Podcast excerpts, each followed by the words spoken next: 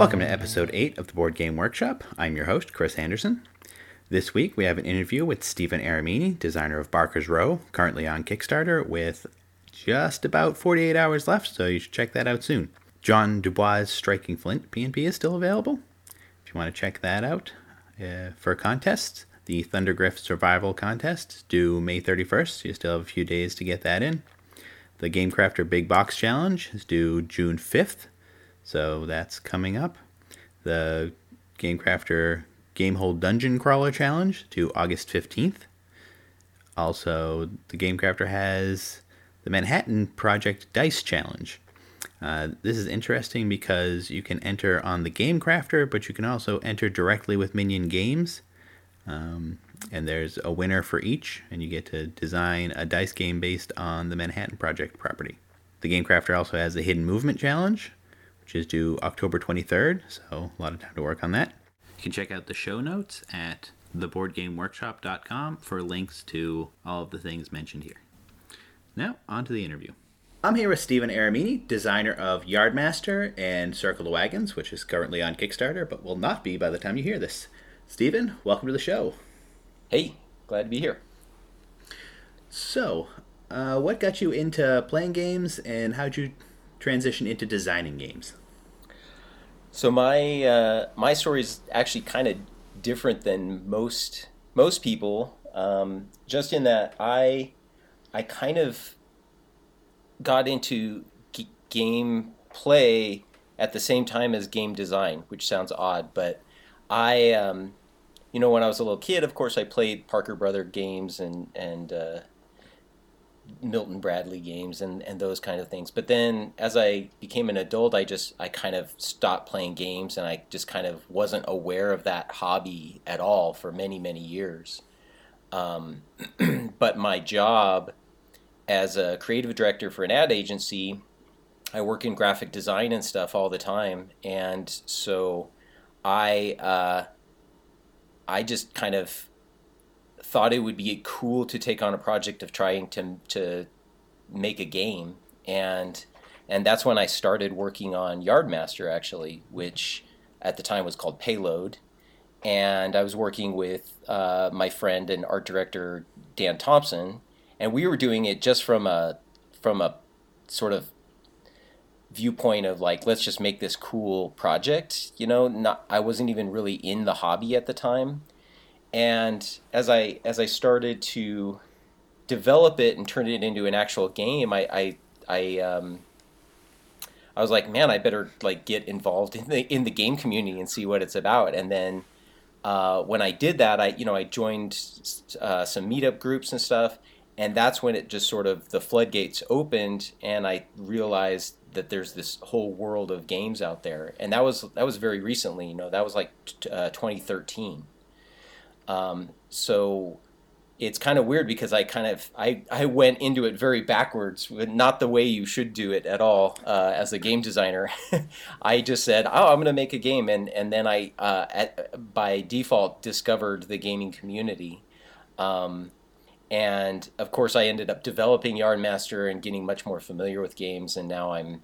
now I'm completely uh, hooked on both playing games and designing games. That's uh, that's interesting. It's actually not too dissimilar from how I entered. I um like I played games as a kid because everyone mm-hmm. plays games as a kid, and I played Magic for most of my life, but I was never really aware of the deeper hobby games and then one night, I went over my friend's house and played Eclipse, and that simultaneously got me hooked on hobby games and made me want to design. And my first game did not get published, and it's nowhere near Yardmaster quality, but it was uh, it's an interesting way to get in because you're you're learning from both ends basically. Yeah, and I had a little bit of knowledge of some of the the gateway games. Like one of the games that really um, got me, I think, kind of steered me toward Yardmaster was Ticket to Ride, and I had been introduced to that one, um, and I think that just kind of was like, oh yeah, you know, this is this is really awesome, and um, and so that was definitely an influence on Yardmaster. Um, but but yeah, I, I my knowledge base, you know, prior to just a few years ago was was next to nothing, and then uh, and then yeah, I started going to all these meetups, and then just you know that continues today of just like every week you discover uh, something new about the hobby, which is which is what I love about it. Yeah, it's definitely interesting and sometimes overwhelming. so, Circle of Wagons is ending tomorrow on Kickstarter as of this recording. I believe it's tomorrow, right? Less than 24 hours? Maybe yeah, Saturday? I think it's yeah, I think it's right about there. So, it's and it's it's doing very well. Uh, so it's Circle of Wagons, this Snow Moon, and Mint Julep, which I had uh, Dan Letzring on about Mint Julep uh, a couple episodes ago. Um, so tell us a little bit about Circle the Wagons. It was a co-design with Danny Devine and Paul Kluka.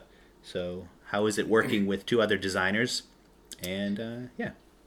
Yeah, so Danny, Paul, and I are, are buddies. We all live here in, in Reno, and we meet up uh, quite often to uh, play games at lunch. So um, they actually both work at the same place, and I work at a different place. But I, I uh, go meet up with those guys. So you know, we have have kind of uh, always had a, a, mindset of like playing playing similar types of games and stuff. And so the Button Shy contest came around, and um, and I think we just kind of got got together and we're like, hey, let's. Uh, let's see if we can put something together. And we already had some, sort of some beginnings of ideas from other games, sort of failed games and we kind of mashed those together and and circle the wagons came out of that.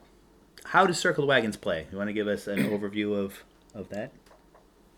Sure so so button shy's deal is is their wallet game so they're all 18 cards or less. So ours is exactly 18 cards and how it works is you are going to take 15 of those cards and um, place them with their territories side face up uh, in a circle, and then you're going to f- randomly flip three of the cards, the last three cards, into the center of the circle, and those form your scoring conditions for the game. And that so that's going to be different for every game. So depending on what you what you put out there, and then uh, basically you will be one player at a time. It's a two player game, so one player at a time. You're going to be drafting cards around the circle, and there's some rules related to if you skip a card, uh, which you can do, but then that card goes to your opponent for free. Um, so there's kind of that. Um, depending on the scoring conditions, there's there's sort of that internal struggle of do I go for this card or, or do I skip ahead to get a better card, knowing it's that the card I've skipped goes to my opponent. And then all, once you get those cards that you have drafted, then you start one card at a time building your uh, town up. And uh, the town is made up of various territories with different icons, and um, and there's a base scoring where you can uh, score for each of your sort of largest clumps of different territory types. But then you also will score for those three special um, scoring conditions. And when the last card's drafted and the last cards are placed to each person's respective town, then uh, you tally up the scores to see who wins. So you said that this came together from some failed games that you guys had worked on. What was the what was the process of incorporating that into a new design? Um, yeah, so it, it, we we had a kind of a couple of games that um, originally Danny had put together a game called that he was just calling Grid Poker, and it was a poker themed game where you were trying to sort of align rows and columns um, to create the best poker hand. And we started talking about that because it played really interestingly, but it was because it was poker. We are like, is there a way we can make this a more interesting theme? And then we started talking about themes that could work in sort of that grid pattern. And then it steered toward actually like an agricultural theme where you're sort of building different animal pens and trying to pen in animals in in in groupings and um, and that wasn't working. And so then we um, then we just started talking about you know those the limitations of 18 cards, which I know you know because I I think hmm. you've you've done some 18 card designs yourself, right? I actually entered ten games into the contest that So oh god, so yeah, you're, you're super familiar. Um, Which uh, one actually is coming out on Kickstarter in July because I I won through the back door by being a nano game first. That's awesome. Um, but but but you definitely know the challenge. You know, 18 cards, it's like trying to make a game that is compelling enough to to not only play once, but have people want to play. You know, repeatedly and have that replayability. And that's when we sort of that's when the sort of the light turned on in terms of having the backside of every one of these cards have a different, like wildly different scoring condition because it really made every game really unique. And because you flipped three over randomly, every game was going to be a completely different game. So it it um, it was just a way to make that really small game into a much bigger experience. Yeah, that seems to be with the wallet games. It's really about what can you get out of a card. Like using one side for one thing usually isn't going to cut it. Like they really need to play double or triple duty.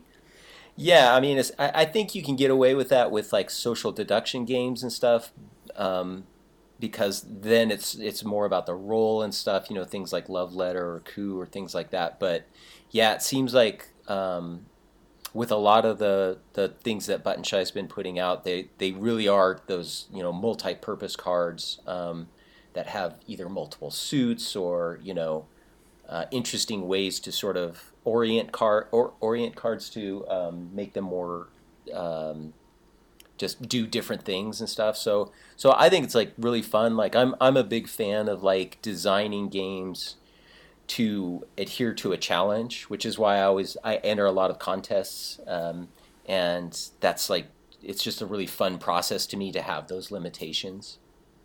Yeah, it's really limitations inspire me. They they also force you to get things done in a deadline. That too, yes.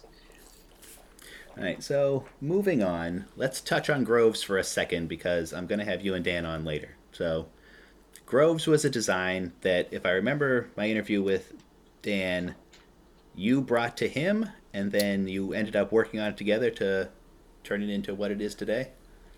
No, actually, I brought a totally different game to him just for him to check out and see if it might be something he was interested in publishing. And um, while that game was not something that was a fit for him, uh, we just, you know, we, we hit it off and um, and we just kind of started kicking around ideas. And, and he actually sent me some some ideas for just some basic mechanics. And at the time it was um, ironically with circle of wagons it was a wild west theme where you were building a boomtown and um, so he just kind of threw it in my court and was just like hey does this seem, seem like something that has some interesting hooks to it? And i said yeah it does. And and so i he was really busy working on uh, gadgeteers and getting that fulfilled. So i had some time to actually work on the development of the game and and then I ended up um,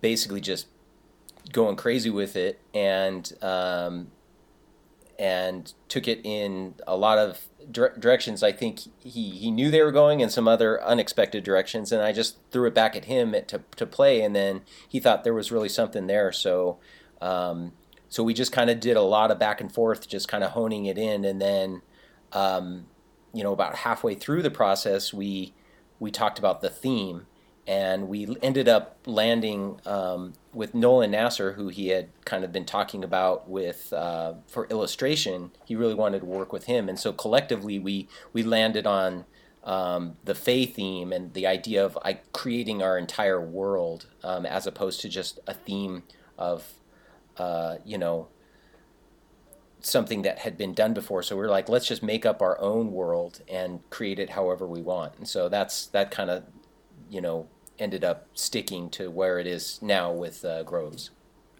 Cool. Well, we'll definitely go much more in depth with that when uh, you and Dave come back on. Um, you seem to do a lot of co-designs. You've got Groves, you've got Circle Wagons, and Coin and Crown, which you did with Janice Baker, that is coming out on Kickstarter about the same time as Groves. You want to talk a little bit about that one? Yeah. So Coin and Crown. Um, That one uh, is about over probably over two years in the making. Um, that one I was the very first contest I entered for the Game Crafter, and it was called the Sprue Challenge. And a sprue is basically a, a sort of this plastic molded sheet of miniature figures, and you had to you were challenged with making a game out of that. Um, so I made uh, the game at the time. It was called Rainmakers, and um, so we changed the name to Coin and Crown. We actually removed the miniatures just for, from a cost standpoint. So we're going with chipboard and stuff. Um, but uh, I've just been working on that with uh, Escape Velocity games for really the last two years. We've been doing a lot of testing, and, and plus it's been waiting to get into his queue of games. But um, that one is basically a civilization building game where you are drafting cards from a market and building up your tableau and building up your personal engine um, while uh, basically just kind of working from a shared market and um, shared lands that you're trying to conquer and then upgrade. Cool. All right.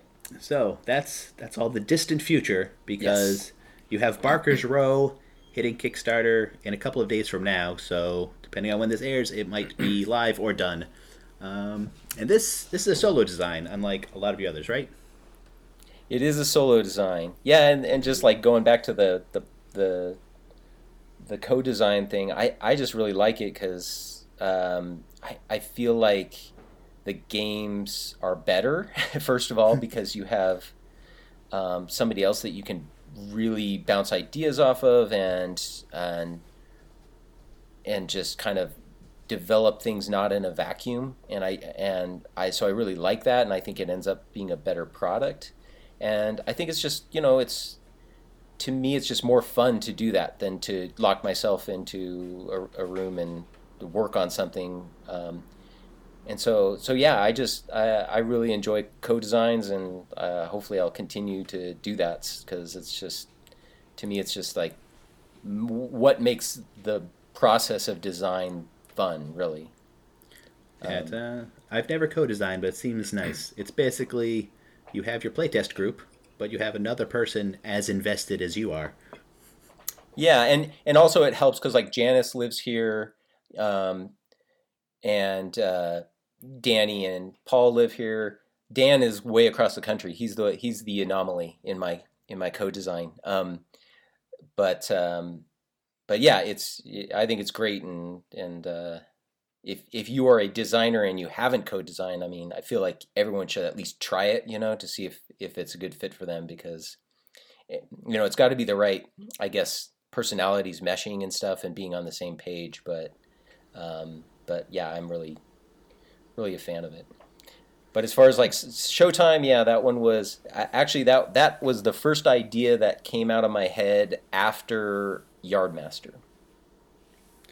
So that, that long ago, huh? yes, it's that one's been percolating for for a long time as well. I, I pretty much worked on that in 2014, just kind of developing that uh, idea and then i pretty much shelved it for like a full year just kind of trying to I, you know it was one of those things where i was just stuck on it and then i had to kind of just put it on the back burner and then i revisited it and um, and uh, got back into it and then i i uh, hooked up with overworld games uh, and brian Henk over there and um, and then we did a lot of development and stuff, and he he really um, helped me take it to where it needed to be as a game. Um, so so yeah, even though he's not listed as a co-designer, um, he was he was such a huge part of the development of it. So so that was another great just relationship in the gaming world. So you snuck a co-design in there anyway. Eh? Yeah, the silent co-designer. So uh, tell us a little bit about Barker's Row, how's it how's it play? It uh I saw some of the pictures on Board Game Geek. It looks really interesting. I like the 3D aspects of it. Yeah, so Barker's Row is a um, carnival themed game, and each player is playing a carnival barker, and you are trying to bark at the uh, local rubes and convince them to visit your sideshow tent as opposed to your opponent's. And so you do that. Um, it kind of has some DNA of Yardmaster, actually, just in that um, the mechanics are. Um, there's a little bit of set collection, and there's hand management, and there's card drafting, which are pretty much the same mechanics that were from Yardmaster. So it's you can probably see the evolution of of where that came from. But um, but with this one, what's unique is you're drafting the cards, and they're not going into your hand, but they're going into a common uh, like sort of a community pool um, called the Midway, and all players are are are barking into the Midway, trying to get the uh, the the rubes to come and to their attraction. So you have you're instead holding attractions in your hand of various suits, and you're trying to reach a, basically a threshold number in the Midway uh, in order to score that attraction. And when you do, then you get to put that uh, attraction on your stage and then you get to unlock that attraction's um, ability. Um, of course, when you do uh, put an attraction on stage, then you will go up the strongman tower. You mentioned sort of the 3D component. So there's a 3D strongman tower. So you go up one on the strongman tower. So then the next time you have to score an attraction, it's going to be just a little bit harder. Um, so that's kind of the gist of it. But it's like super thematic game, and um, the art is is really sort of like I don't know how to describe it. I think he he calls it um, oh, what does he call it? Grotesque noir. Um, is the that is what the like artist. a good description. Yeah, so it's it's kind of like this uh, cool, kind of quirky, almost like Beetlejuice meets Hellboy mashup. but it's it's really uh, cool, and then and then they've like gone crazy in terms of like the production value. So there's like the 3D strongman tower, and then instead of just putting your your meeples on um, on a mat, you're putting them actually into 3D grandstands. So you have an actual 3D grandstand that, that then you can display your attractions in front of. Um, and then uh, they're also doing like custom meeples for it. So all of your uh, all of your little characters that you bring into your tent are are these unique meeples. So it's it's every time he releases new new artwork and new ideas, it's like it's really exciting to see. Yeah, it definitely has a nice table presence with the, the 3D stands and the tower and the art. Like that's that's the kind of thing you can set up to demo at a con, and people will walk over to see it. You won't even have to say anything. You won't need a carnival barker. Yeah, totally. And I was actually at Protospiel um, San Jose about what I guess two week two weekends ago, and um, they were demoing it and testing it out, and it was really cool to see it there because um, because it was really getting you know that buzz, and people were really getting into the the carnival barker role, you know, where they're like, you know, ladies and gentlemen, step right up and witness the breathtaking, colossal, stupendous woolly mammoth, and so um, so yeah, it was just really fun to kind of see it firsthand, just kind of being played by just regular players. So that, that was really cool. Well, we are very close to out of time, so do you want to let people know what you're working on now in the future? I mean, we've gone over several of your Kickstarters. Do you have anything further out than those? Um, no, I mean, really, like, yeah, with basically Circle of Wagons just ending, and then uh, going to be right in the middle of Barker's Row. I've been working with those guys, and then Groves and Coin and Crown um, coming in probably like May, May or June. So that those have mostly been keeping me busy. I think the thing I'm working on right now is I'm of course entered another contest, um, the trick taking contest in the Game Crafter, uh, with a game called Tricky Tides, and that combines uh, trick taking with pick up and deliver. And so uh, that one's right now it's in the finals, and uh, I am in the finals. And so I think once that concludes, I'm going to keep kind of working on that and developing that and see where that goes.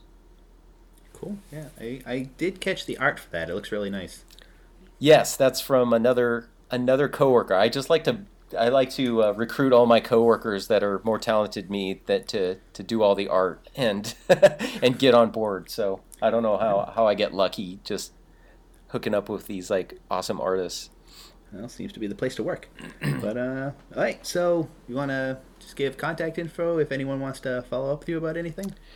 Um, mostly Twitter is where I am found, um, which is just at Steven Aramini, and um, I'm on Board Game Geek as Steven Aramini, and uh, on Facebook as Steven Aramini. But I'm mostly found on Twitter. So uh, anyone, yeah, if anyone wants to ask me any questions or hit me up or uh, follow me, whatever, that that'd be great.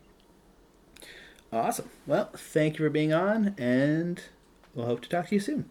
All right. Thanks a lot. That does it for this episode.